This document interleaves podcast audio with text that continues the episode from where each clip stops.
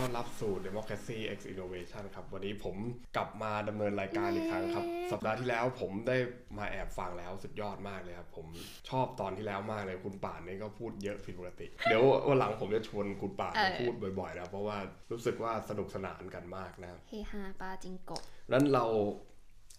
เราก็ใกล้การเลือกตั้งอีกแล้วเพราะฉะนั้นเนี่ยต่อจากนี้เราก็คงจะหาท็อปิกอื่นยากแล้วแหละ อะไรเราก็จะเอา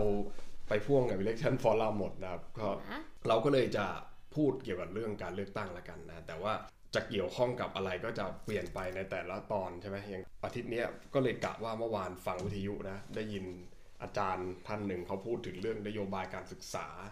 นะครับ วันนี้ก็เลยอยากจะแตะเรื่องนโยบายการศึกษานิดนึงในฐานะที่เราก็เป็น บุคลากรของสถาบันการศึกษาโอ้นะครับโหนี่ถ้าซื้อ Apple คุณเป็นนักศึกษาคุณเป็นอะไรเงี้ยคุณได้ลดราคาไงอ๋อราแล้วก็คาเออราคานักศึกษาอ้าวไม่ได้เหรออ้าวสถาบันเราทำไมไม่ได้เข้าไงลองลองแล้วเหรอเอออ๋อโอเคถ้าปกเก้าไม่ได้เข้าเขาบอกต้องไปรีจิสเตอร์กับทาง Apple i ต้องต้อง iStore อ๋อ iStudio ต้องอะไรต้องนั่นต้องไปก่อนรีจิสเตอร์ก่อนเออ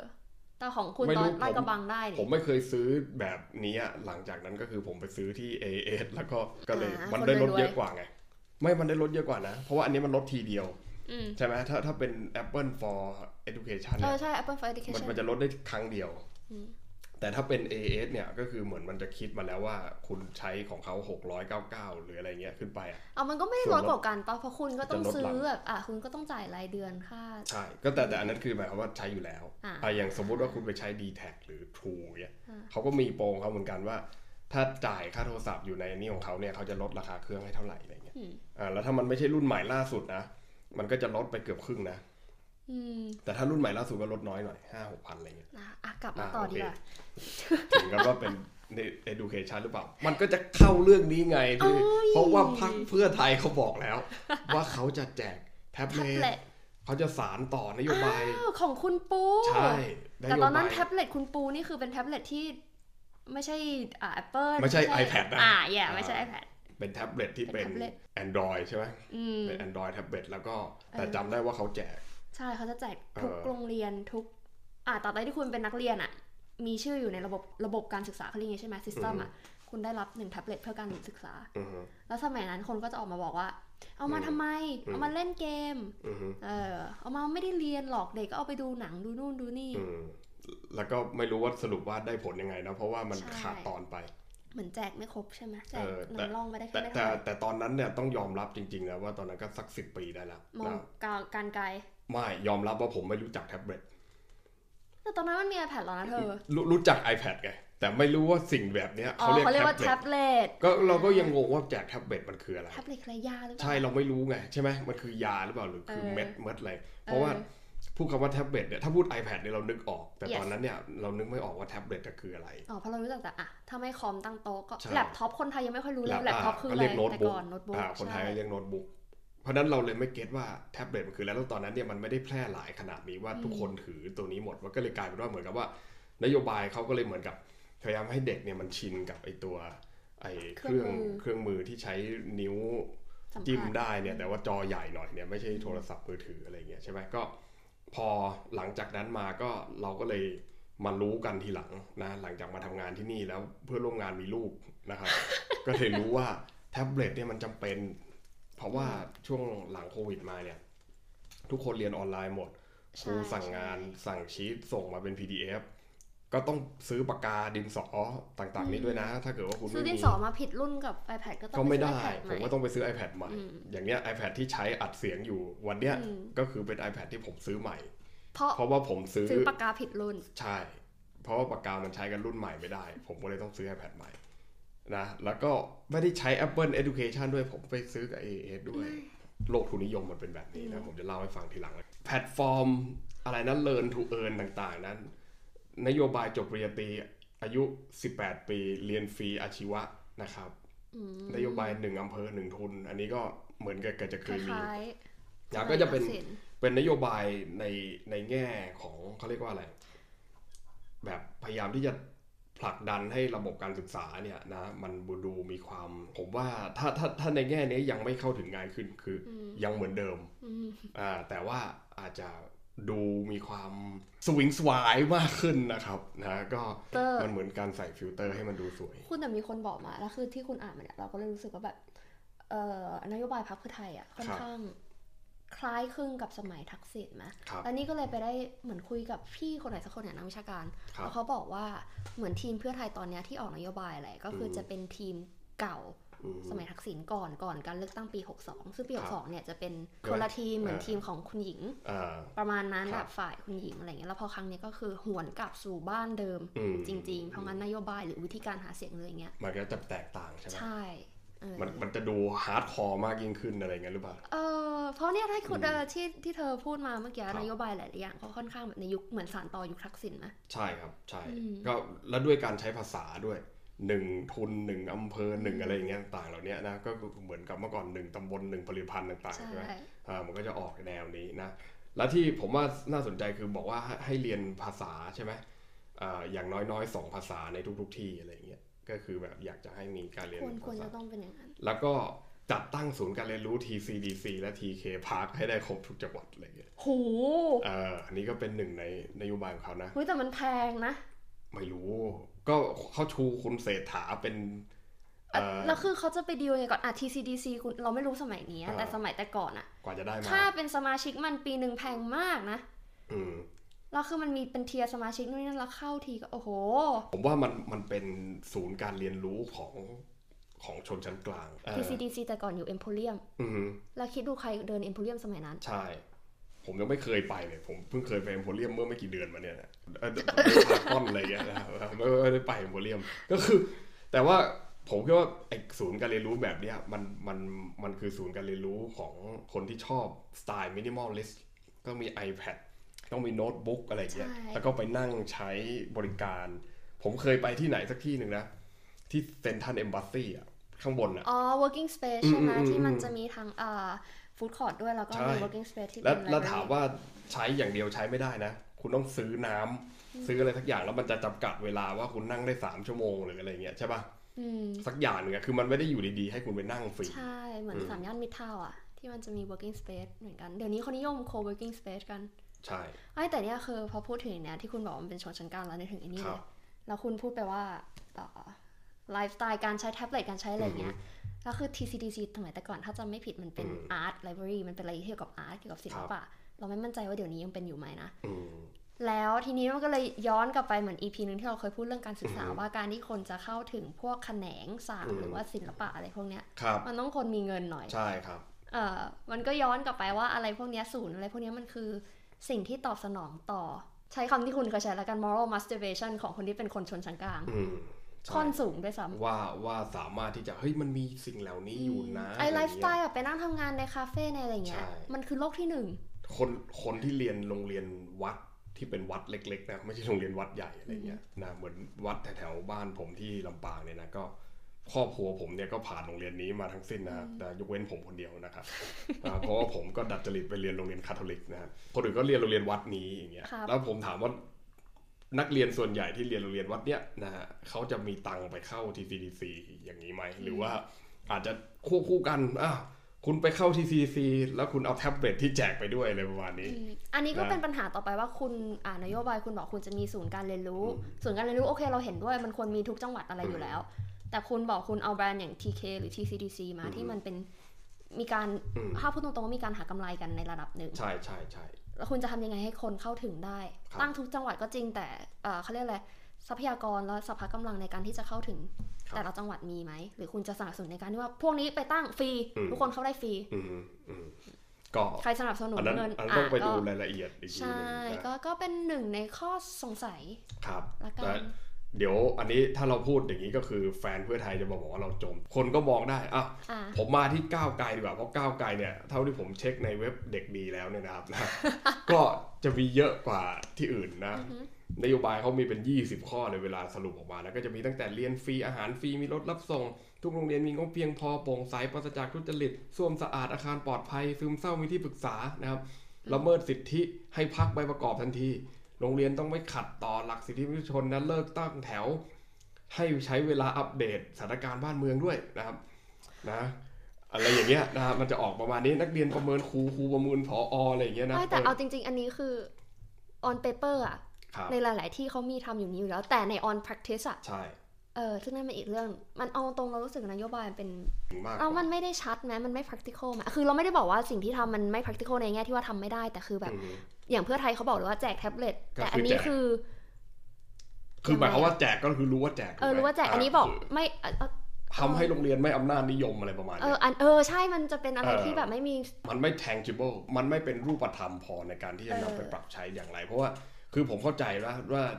นโยบายของก้าวไกลหลาย ๆ อย่างเนี่ย ฟังเข้ามาเนี่ยโอ้โหดูดีมากนะคมัรันบสวยคำพูดนี่สวยแต่เฮ้ยว่าเราก็เห็นด้วยเราเห็นด้วยร้อยแต่เปอร์เซ็ว่านต์เลยพอแต่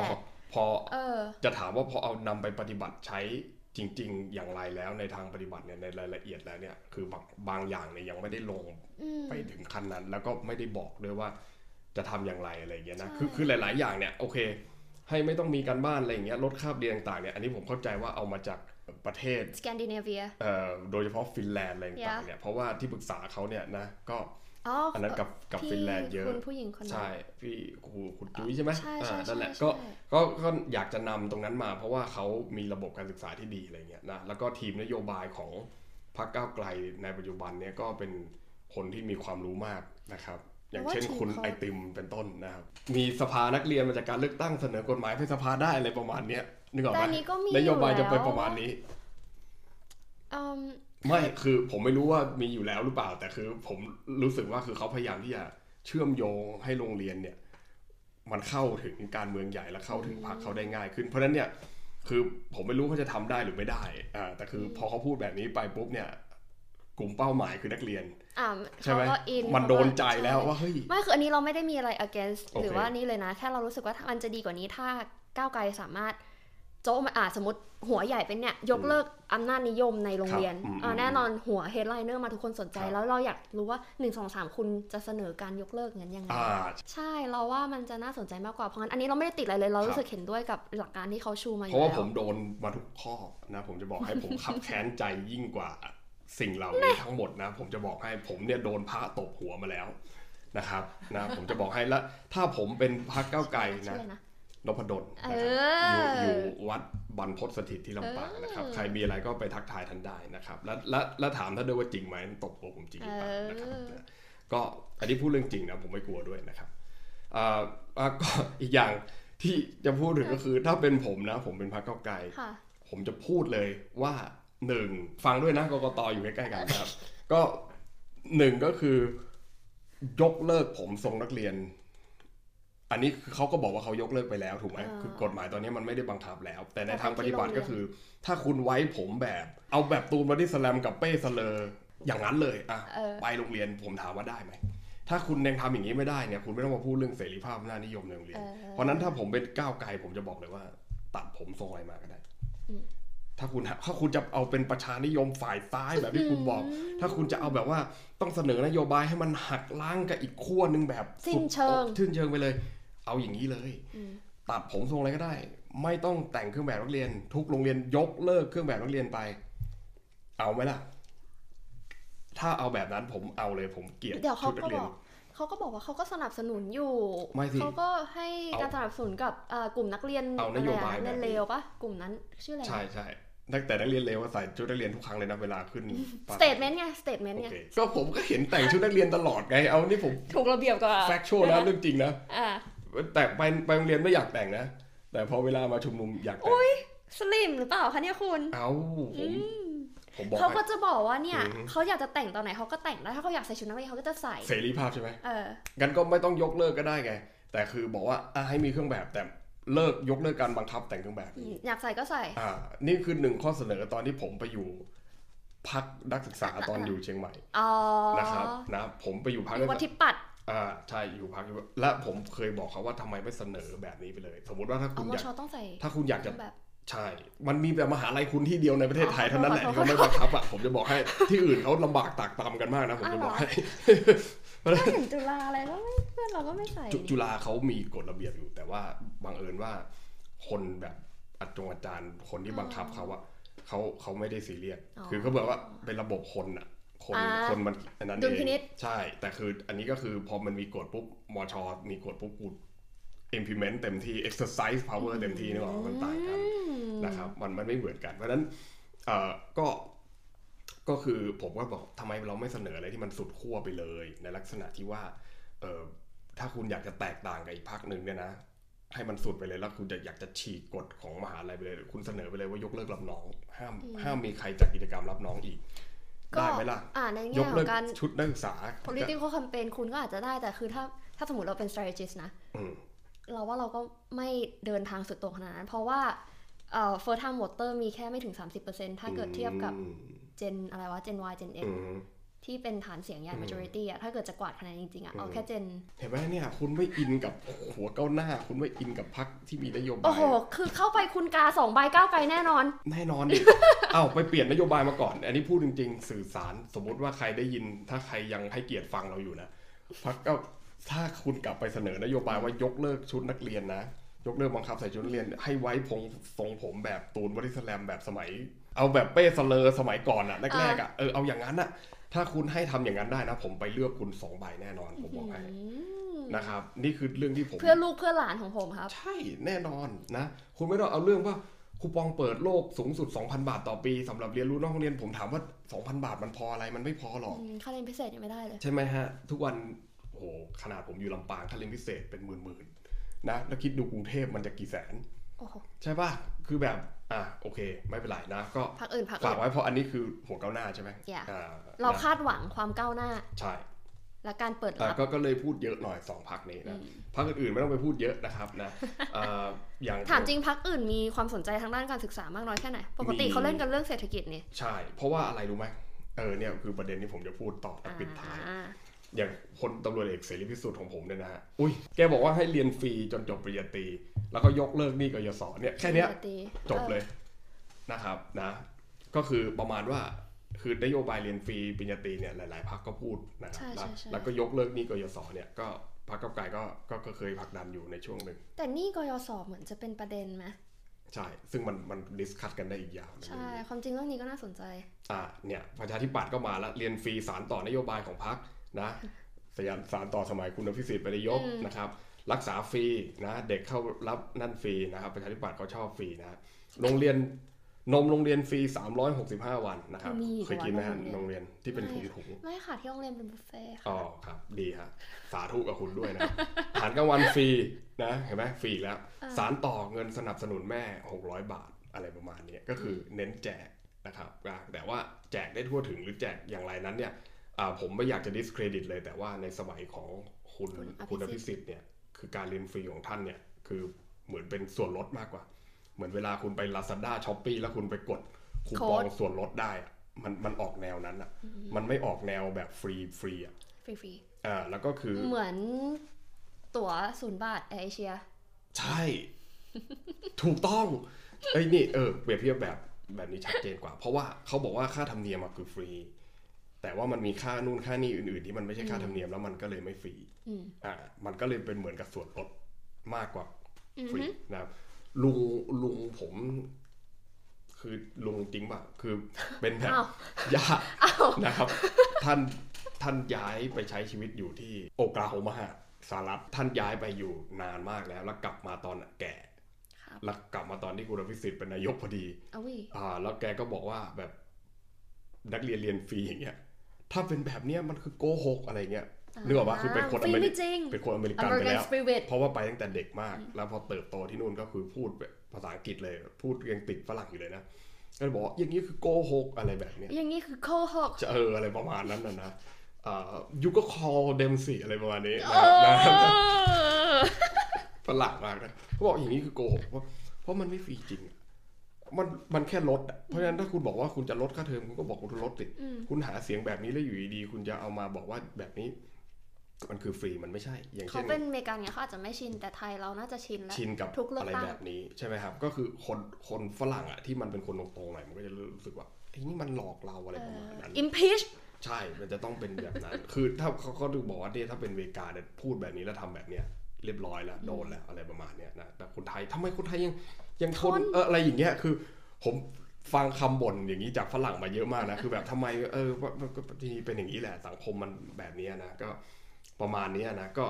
หลักๆ ผมว่าก็เอาแค่นี้แล้วกันนะนโยบายทางการศึกษานะพอแล้วไม่ต้องไปดูเยอะนะแหมอยากจะพูดเศรษฐกิจละสิไม่ใช่ก็คือที่คุณบอกว่าทำไมเขาเน้นเศรษฐกิจเยอะกว่าอะไรเอเงี้ยอก็การศึกษาเนี่ยสำหรับผมเนี่ย ถ้าไม่มีกินอะ ก็เอาไว้ท้ายๆ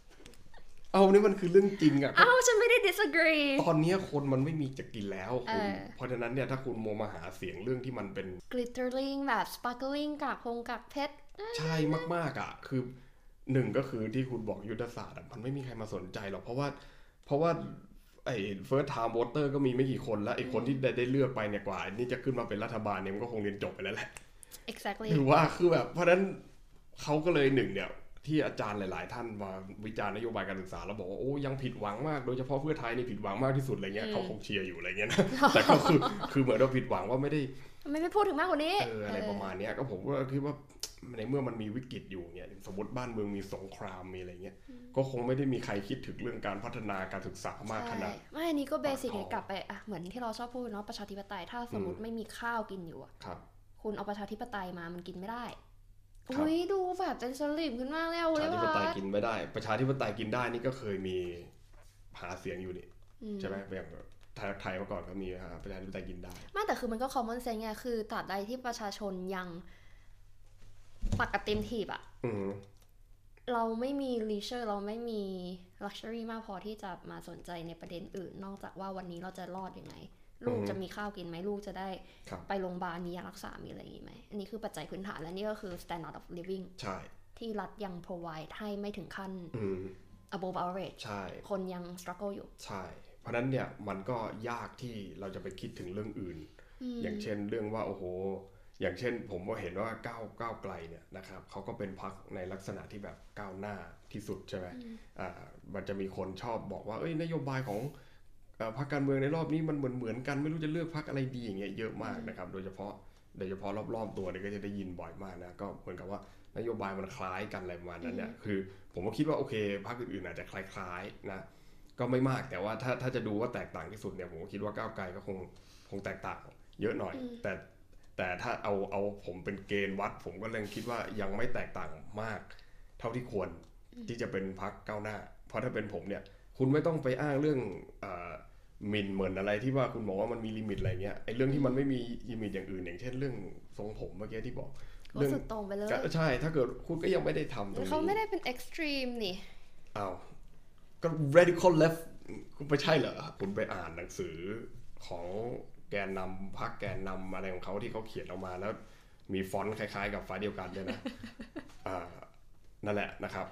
ทั้งคุณอาจารย์ปิยบุตรทั้งคุณวิทาคุณโลมเนี่ยที่เขาเขียน แต่ละเล่มเนี่ยก็คือเวลาเขาอ้างเขาก็จะบอกว่ามันต้องมีความแบบสุดขั้วอะไรบางอย่างอะไรเงี้ยไม่แล้วคือหาเสียงครั้งนี้เขาชู ก็ไม่ไม่เท่าไหร่แต่คือนั่นที่น่ะว่า คือที่ว่าผมก็กำลังจะบอกว่าการที่ไปดึงฟินแลนด์เข้ามาเกี่ยวข้องแล้วก็บอกว่าเอ่อจะใช้ระบบแบบฟินแลนด์เนี่ยมันมีปัญหาตรงไหนก็คือตรงที่บอกว่าประเทศไอ้พวกนั้นเนี่ยนะมันมันพ้นมันพ้นขีดความสบายไปไม่รู้เท่าไหร่แล้วอะอืมมันถึงกลับย้อนกลับมาคิดเรื่องนี้ได้อย่างสบายใจแล้วก็ใช่ ทดลองเอ็กซ์เพร์เมนต์มาจนได้ระบบการศึกษาที่มันดีที่สุดอะไรเงี้ยคือการที่เราจะไปหยิบฉวยตรงนั้นมาใช้กับประเทศไทยเลยเนี่ยนะครับมันต้องใช้ต้นทุนมากพอสมควร ซึ่งซึ่งในประเทศไทยอาจจะจ่ายได้ยากหน่อย แล้วก็จ่ายได้ถ้าถ้าถ้าคุณเจียดมาจ่ายให้ได้ก็จ่ายได้น้อยมาก อย่างเช่นเรื่องของ 2,000 บาทที่พูดไปนะแล้วก็อันนี้ก็จะไปเจอกับเรื่องอื่น ๆ ด้วยอย่างเช่น เรื่อง UBI Universal Basic Basic Income Income ต่าง ๆ เนี่ยที่ คุณบอกว่าถ้าเกิดว่าคำนวณแล้วจ่ายได้เนี่ย จ่ายได้คนละ3,000บาทต่อเดือนอย่างเงี้ย มันจะคือคือเข้าใจว่าคืออาจ่ายให้ได้ทุกคนจริงอะแต่จ่ายได้3,000บาทต่อเดือน ผมถามว่า3,000บาทเนี่ย มันพอทำอะไร เออ อ่าเราจ่ายได้นานแค่ไหนสามพันเนี่ยอ่าแล้วจ่ายได้กี่ปีคนคนที่จ่ายได้กี่เดือนคนที่ดีเบตกับผม วันนั้นก็บอกว่าสามพันก็ยังดีกว่าไม่ได้อะไร ผมบอกงั้นก็จบแล้วแหละเออ งั้นก็ไม่ต้องคุยกันต่อ คุณบอกว่าคุณอยากนั่งอยู่เฉยๆเป็นซิติเซนแล้วมีบัตรประชาชนไม่ต้องทำอะไรเลยรัฐก็ควรที่จะ provide สวัสดิการให้เป็น safety net อะไรประมาณเนี้ยก็คือคุณต้องต้องได้ทุกอย่าง คุณแบมืออย่างเดียว เอามาเอามาเอามาสรุปว่าสิ่งที่คุณได้ก็คือ 3,000 บาท แล้วก็รักษาพยาบาลขั้นพื้นฐานอะไรเงี้ยอันนี้คือเขาบอกว่าเป็นสิ่งเป็นสิทธิที่ประชาชนควรจะได้จากรัฐโดยที่ไม่ต้องทำอะไรเลยอะไรเงี้ยอืมแค่เกิดเรานะครัเป็บนซิติเซนอ่าอันนั้นก็คืออย่างนั้นไปก็คือแต่ว่าในประเทศที่มันจ่ายได้เนี่ย มันจ่ายได้มากกว่านี้ มันจ่ายในระดับที่ว่าพออยู่ได้ในระดับพื้นฐานน่ะอืมซึ่งที่เขาชอบพูดกันไงว่าแบบอะเด็กจบใหม่แล้วก็ได้หมื่นหนึ่งหมื่นหนึ่งใช่จากรัฐบาล อันนี้ที่แถว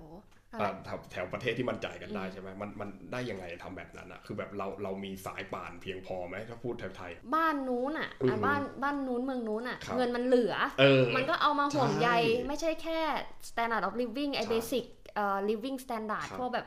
อาหารยาอยู่เนี้ยมันมาห่วงเรื่องแบบอืม ศิลปะความวิจิตรศิลอืมอืป์มความอืมสุนทรีย์ในชีวิตของอืมประชาชนได้เพราะเงินเหลือไงมันเลยมันเลยทำให้คุณสามารถเรียนวรรณคดีและประวัติศาสตร์อืมศิลปะ และจบมาแล้วไม่ต้องมีงานทำคุณก็อยู่ได้อะไรประใช่มาณนั้นด้วยเงินออหนึ่งหมื่นเอ่อก็อีกอย่างหนึ่งเนี่ยเมื่อกลางวันผมได้ดูการพาทัวร์ออฟฟิศของ Nudie Jeans ที่สวีดูเดนดิจิ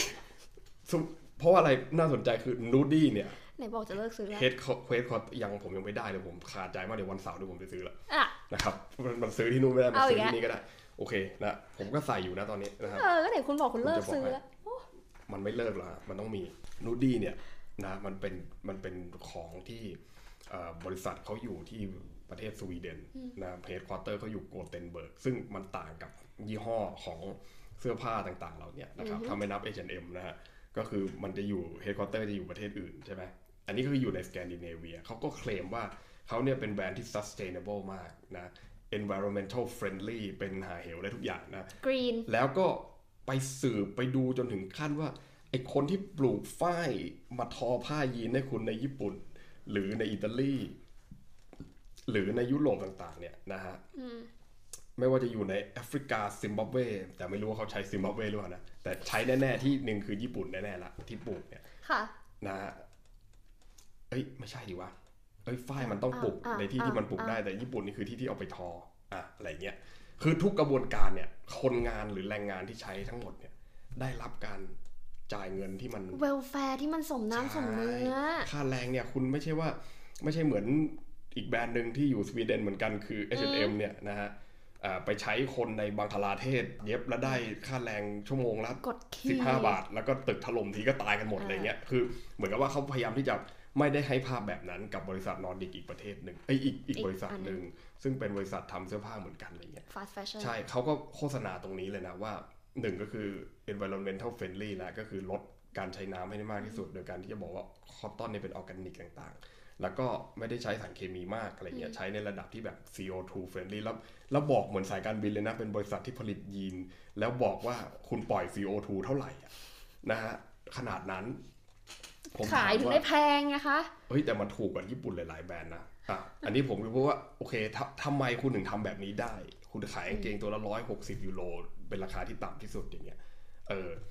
แล้วคุณทำแบบนี้ได้ทั้งทุกกระบวนการเลยอย่างเงี้ยเพราะว่านี่ไงเพราะคุณอยู่ในสวีเดน คุณอยู่ในประเทศที่มันที่มันมี first world country ใช่ คือ develop country คุณสามารถคุณถึงไปดูแล north country คุณไปดูไปดูแลคนที่มัน เป็นแรงงานอยู่ในประเทศอื่นๆที่มันใช่มันเป็นการส่งซัพพลายให้กับคุณได้ แล้วคุณเอาตรงนี้มาเป็นจุดขาย แล้วคุณบอกว่าคุณรักโลกได้อะเพราะคุณมีเงินมากพใช่อที่จะทก็เหมือนกับเนี่ย ก็เพราะนั้นกรณีเดียวกันกับเนี่ยบริษัทที่อยู่สวีเดนที่อยู่ฟินแลนด์อะไรำโค้ดของ Parasite อะอืมหรือยังที่บอกว่าคนรวยคนนั้นอะใจดีจังแล้วไอ้ตัวเอกที่เป็นคนจนก็บอกว่าถ้าเกิดฉันรวยเหมือนเขาหรือฉันรวยมากกว่าเขา ฉันก็ใจดีได้มากกว่าเขา ใช่ถูก เพราะฉะนั้นเนี่ยผมเหมือนว่ากันผมว่านี่ก็เป็นดีเบตที่สนุกนะ ในเรื่องเนี้ยก็คือบางคนก็ถ้าคนที่แบบว่าไปสุดๆมากๆ ก็จะบอกว่าเออคุณไม่ต้องดี คุณไม่ต้องรวย คุณก็เป็นไอ้นี้ได้อะไรเงี้ยไม่งั้นสังคมมันจะเปลี่ยนแปลงได้ไง มันก็จะอยู่แบบนี้ไปเรื่อย ๆ อะไรอย่างงี้ใช่ไหม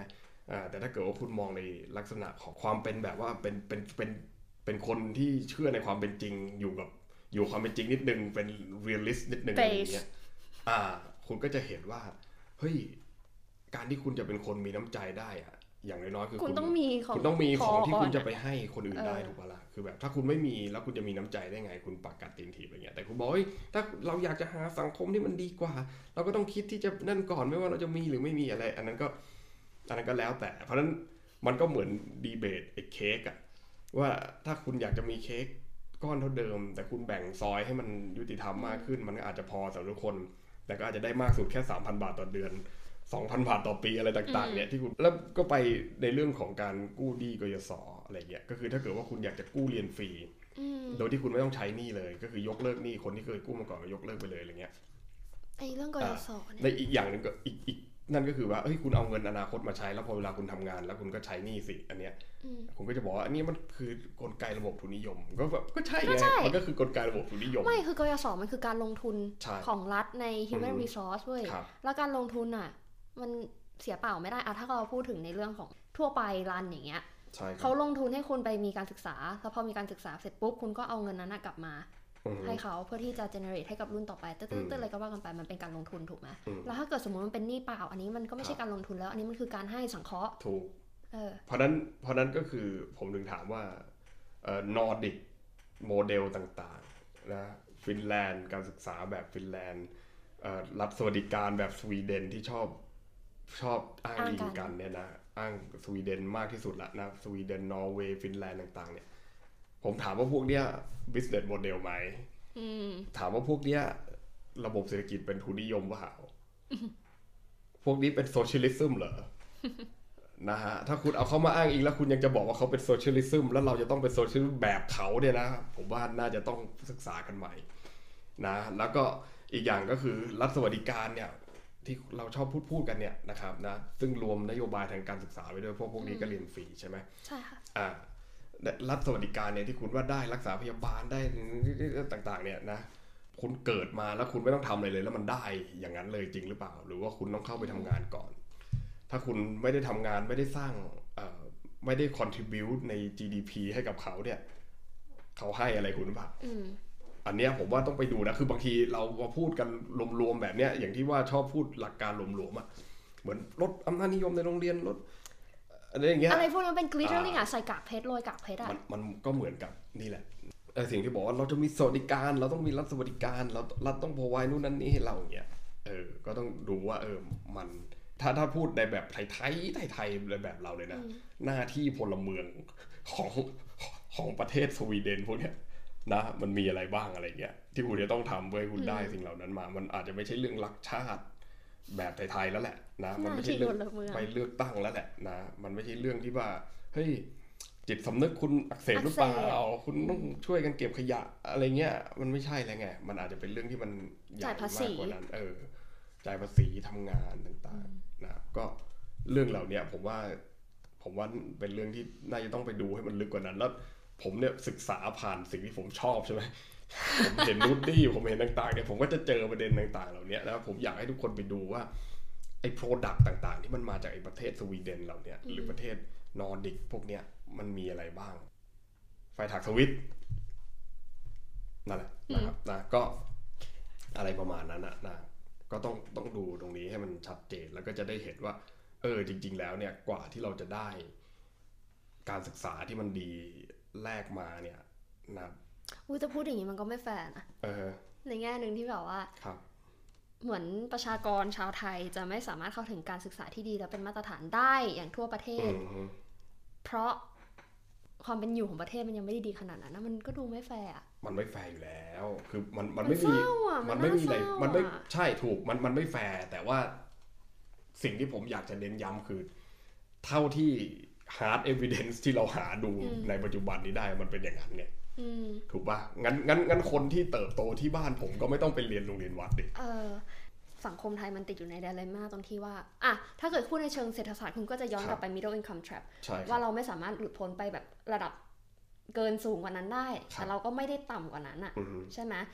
ในแง่หนึ่งการศึกษาเรื่องนี้เหมือนกัน นโยบายที่ก้าวไกลออกมาคือมันเป็นเหมือนพยายามจะคอม p r o m i s e เพื่อไทยเหมือนกันนะพยายามจะคอม p r o m i s e ทั้งแบบ กลุ่มคนที่ยังไม่ได้ advance ขึ้นไปขนาดนั้น กับกลุ่มคนที่พยายามจะ advance แล้วแต่ยังติด trap อยู่อะครับเอองงปะไม่งงครับ เหมือนแบบอะเราก็ในเข้าในในในผมเข้าด้านหนึงใจเราพูดถึงเรื่องการศึกษาอืมขั้นพื้นฐานที่ทุกคนยังเข้าถึงไม่ได้อืมและอีกด้านหนึ่งเราก็มีแบบเฮ้ยส่งเสริมเด็กในเรื่องของการศิลปะหรืออะไรที่มันอืมเป็นแบบคนรวยเรียนอืมถ้าพูดกันแบบ in nutshell อะอืมแล้วคือพยายามจะคอม p r o m i s e สองอันเนี้ยมันก็อืมเลยดูเป็นนโยบายที่แบบ ขัดกันไหมจับใช่ต้องไม่ได้ไหมผมมันอะไรอย่างเงี้ย ผมเข้าใจคุณร้อยเปอร์เซ็นต์เลยคือเออใช่ใช่เลยอันเนี้ยถูกเลยเพราะว่า ก็คือการประหลักไอ้ล่ำอีหลักอีเหลืออะไรถูกเขาเรียกกันอะ ก็เหมือนเหมือนกับนโยบายเศรษฐกิจที่เราพูดสัปดาห์ก่อนหน้าก็คือ ก็คือที่เราบอกว่าเฮ้ยแทนที่คุณจะมาส่งเสริมเอาเงินมาแจกให้คนอะทำไมคุณถึงไม่สร้างอาชีพให้มันได้มากขึ้น ก็เพราะว่าสภาพสภาพโครงสร้างทางเศรษฐกิจมันเป็นแบบนี้มันไม่สามารถที่จะทำให้มีการจ้างงานเพิ่มขึ้นได้มากอีกแล้วอะเพราะว่า เพราะมันไม่มีบริษัทมันก็อยากลดคอร์สอืมเออแล้วก็คือกำไรมันก็ได้ลดน้อยลงทุกวันคนมันก็เลยออกไปเป็นเซลฟ์เอ p มพลอยไปเป็นผู้ก่อการรายย่อยมากขึ้นอืมเออแล้วถ้าคุณมาหาเสียงให้ให้เขากลับไปหางานในระบบเนี่ย มันก็มันก็หนึ่งก็คือทำไม่ได้สองก็คือคนมันไม่เอาอืมเพราะคนมันก็อยากจะอยู่อะไรแบบเนี้ยเพราะฉะนั้นคุณก็เลยต้องไปหาเรื่องที่ไปเอาใจผู้ก่อการรายย่อยอะไรประมาณเนี้ยเพราะฉะนั้นเนี่ยมันก็คือการคอมพมไมว่าเฮ้ยไอ้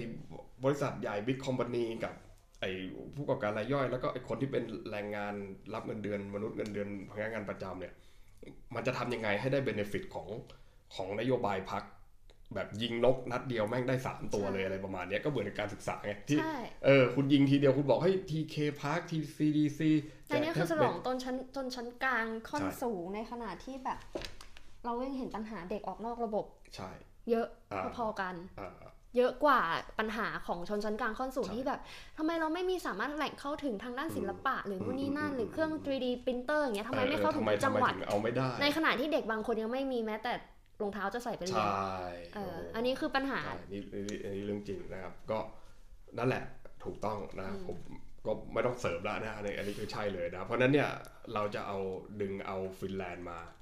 แล้วจะเอาระบบแบบฟินแลนด์เนี่ยมาใช้ตั้งแต่โรงเรียน นานาชาติ ยันโรงเรียนวัดที่มีครูอยู่หนึ่งคน เป็นทั้งผอด้วยโอ้ยเศร้าเป็นพันโรงด้วยอะไรอย่างเงี้ยเออมันมันมันสามารถที่จะอย่างนั้นได้หรือเปล่าเนี่ยนะผมว่ามันซับซ้อนกว่าการที่จะออกนโยบายแบบ ยิงนัดเดียวแล้วได้ทั้งหมด ซึ่งมันไม่ได้อยู่แล้ว คือถ้าทำอย่างเงี้ยนโยบายอย่างเงี้ยมันแบบ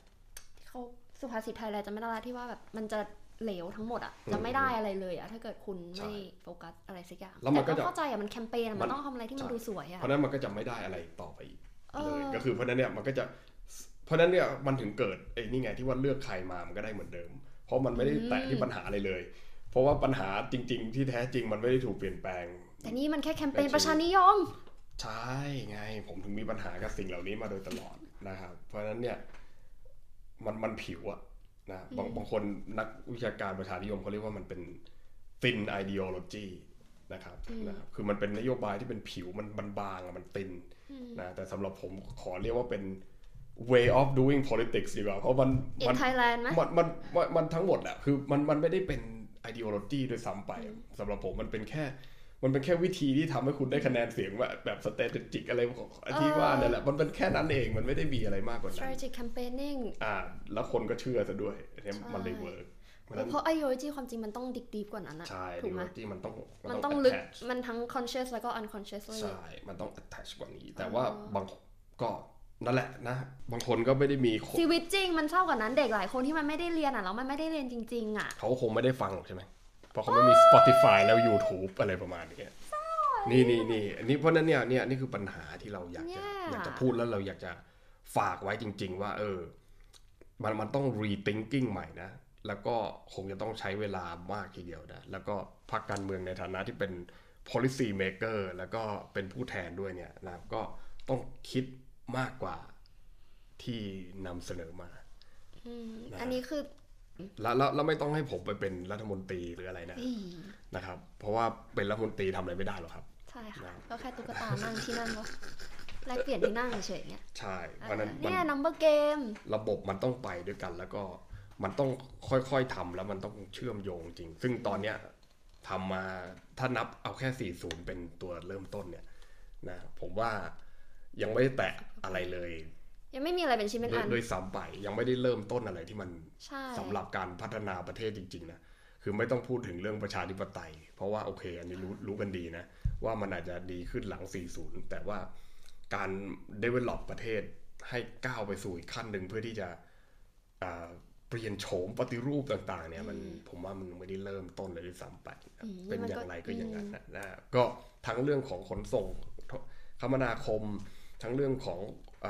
อินฟาสตรักเจอร์โครงสร้างพื้นฐาน ทั้งในเรื่องของการศึกษาทั้งเรื่องของโครงสร้างเศรษฐกิจเนี่ยถ้ามองในยังภาพไม่ใหถึญ่งสาธารณสุขเลยนะอันเนี้ยใช่ผมว่าเหมือนเดิมไปะเลยใช่ขอยกนิดนึงก่อนที่จะปิดละกัน แผนเขาเรียกอะไรแผนพัดปะ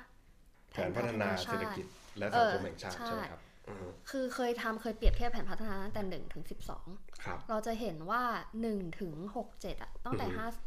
อือฮึ2,500ขึ้นไปอะมันมีความก้าวกระโดดและเราอืมทำได้ตามเป้ามากอืมอืมไม่ว่าจะเป็นการลดประชากรหรือว่าการเพิ่มอะไรไงพัฒนาคือได้หมดอะครับคอนเทกต์เรื่องของสังคมอืมการเมืองตอนนั้นเราก็ไม่ว่ากัน แต่ที่คุณบอกว่ามันนิ่งอะคืออมพอตั้งแต่ตั้งแต่8 9จนถึง12ขึ้นมาอืมสิ่งที่เขียนในแผนพัฒชาติอะอืมเหมือนเดิมอืมใกล้เคียงกับ เหมือนเดิมมันไม่มีอะไรเปลี่ยนแปลงที่เราเห็นเป็นการกระโดดหรือการอืมตั้งอืมเป้าหมายใหม่ที่มันมากกว่าเดิมแทบจะลอกกันมาเลยด้วยแทบซ้ำจะลอกกันเลยเพราะงั้นครับโอเคนั่นแหละเพราะฉะนั้นที่คุณพูดโอเคว่ามันเหมือนเดิมอะครับเมื่อถ้าไปดูทางหลักฐานแล้วอะไม่ว่าจะอืม GDP หรืออะไรก็อืมทำสถิติ หรือแม้แต่ในตัวนโยบายอืมแผนกำหนดเอ่อการกำหนดเป้าหมายของชาติอะไรเงี้ยทุกอย่างมันเหมือนเดิมหมดเลย มันไม่มีอะไรที่ก้าวกระโดดหรือพัฒนาไปได้มากกว่าเนี้ยอืมอืมครับ ก็เป็นหลักฐานและ hard evidence ที่ดีนะ ใครสนใจก็เซิร์ช Google คำว่าแผนพัฒนาเศรษฐกิจและสังคมแห่งชาตินะมันขึ้นมาให้คุณอ่านได้ฟรีๆอยู่แล้วใช่นะค่ะแล้วคุณก็จะได้เห็นว่ามันค่อนข้างที่จะตินมากนะครับนะตินในการจริที่งคุณเขียนอะไรลงไปแล้วมันไม่ได้เกิดผลอ่าในลักษณะนั้นแล้วก็เอ่อแบบวันนี้ก็คือเหมือนกับสรุปว่าเราเป็นคนหัวทุนนิยมมาก ๆ ที่จะบอกว่า ถ้าคุณไม่มีเงินนั้น คุณก็ทำอะไรไม่ได้นะ ก็สังคมมันเป็นอย่างเงี้ยพระฉะเราก็ต้องปฏิวัติหรือเปล่า เราจะได้ไม่ต้องเป็นทุนนิยม แล้วก็เราจะเป็นอะไรอะคะ เป็นคอมมิวนิสต์ไง คุณ เฮ้ย เพลงต้องขึ้นแล้วหแหรือละ เป็นอนาคิดก็ได้นะครับ ไม่พอพอพอพอคนพอคนผมว่าหนึ่งในปัญหาเนี่ยนะ พอเรารู้สึกว่าเราไม่ชอบทุนนิยมอะเราเริ่มรู้สึกว่าเราจะต้องทำลายมันเพราะปัญนี่คือปัญหาของคนหัวก้าวหน้าสมัยอืมสไม่ชอบอะไรก็สมัย cancel ไม่ชอบอะไรก็แคนเซิลแล้วก็ทำลายมัน ซึ่ง ซึ่งก็จริงบางสิ่งบางอย่างเนี่ย เก็บไว้บ้างก็ได้ เก็บไว้บ้างก็ได้ก็หนึ่งแล้วสองก็คือ ถ้าเกิดว่าคุณศึกษามันจริงๆคุณจะรู้สึกว่ามันทำลายไม่ได้ คือไม่ได้ทำลายไม่ได้ไม่ได้หมายความว่าเราไม่ได้มีศักยภาพในการทำลายมันไม่ได้นะเออแต่ว่าพอคุณทำลายแล้วเนี่ย มันเหลืออะไร แล้วพอมันอ่าเหลืออะไรแล้วคุณคุณจะสามารถไปสู่เป้าหมายที่คุณอยากจะมีคุณภาพชีวิตที่ดี คุณอยากจะมีสวัสดิการเอ่อเหมือนคุณไม่รู้ว่ามันโคอินดิเพนเดนต์กับปัจจัยเออด้วยอื่นๆด้รวยอบนด้วยอกด้วยไหไหมมอะแล้วถ้าตัดมันไปแล้วจะยังอยู่ยังไงในสังคมใช่โลกนี้ เออแล้วก็คืออย่างคนก็ชอบเป็นเรฟเฟรนซ์หนังแบบไฟคลับอะไรเงี้ยที่สุดท้ายมันระเบิดตึกอ First อกมา rule เอ of อ Fight Club แล้วก็ is แบบ to never talk about Fight Club อะไรของมันอะแล้วมันก็ระเบิดตึกตอนจบเห็นปะ แล้วมันก็บอกเออนี่คือแบบชัยชนะแล้วเงี้ยหรือ V for Vendetta อะไรเงี้ยที่แบบว่าโอ้โหผู้นำเผด็จการระเบิดแม่งให้หมดแล้วก็จุดพลุจุดอะไรกันแล้วก็หนังจบอะไรเงี้ยนะหรือว่าเป็นอะไรเงี้ยคือแล้วก็พอบอกว่าโอ้2008 2009 financial crisis ไอสถาบันทางการเงินล้มล่ระมบบแล้วล่มหมดเลยทุกอย่างแบบทุกอย่างคือโอเคเยี่ยมเยี่ยมหมดแล้วอะไรเงี้ยเออแล้วก็บอกว่านี่ไงปัญหานี่คือปัญหาของทุนนิยมอะไรเงี้ยทุกคนก็ชี้ว่านี่คือปัญหาและสิ่งที่ตามมาก็คือปัญหา แต่ไม่มีใครบอกว่าแก้ไงไง ถูกป่ะต่อให้โปรเฟสเซอร์นักวิชาการฝ่ายซ้ายดังระดับโลก ผมไม่เคยเห็นบอกเลยว่าจะแก้ปัญหาไงอะไรเงี้ย ก็พูดกำกวมทุกคนเลย บางคนก็พูดออกแนวแบบอยากจะให้ปฏิวัติด้วยซ้ำไปอะไรเงี้ยผมก็งงว่าปฏิวัติของคุณมันคืออะไรวะอะไรเงี้ยอืมต่อแล้วทำไงต่อ ก็ไม่ทำไงไงก็คือ สิ่งที่เสนอทุกวันนี้ก็คือ เราก็ต้องเล่นไปกับมันใช่ไหมแต่ว่าเราจะแก้ทำเกมแก้เกมใช่เราจะแก้เกมมันยังไงอะมากกว่าการที่เราจะบอกว่าเฮ้ยเราทำลายมันก่อนแล้วเราก็ค่อยมาว่ากันนะ ป่าจบละครับสวัสดีครับ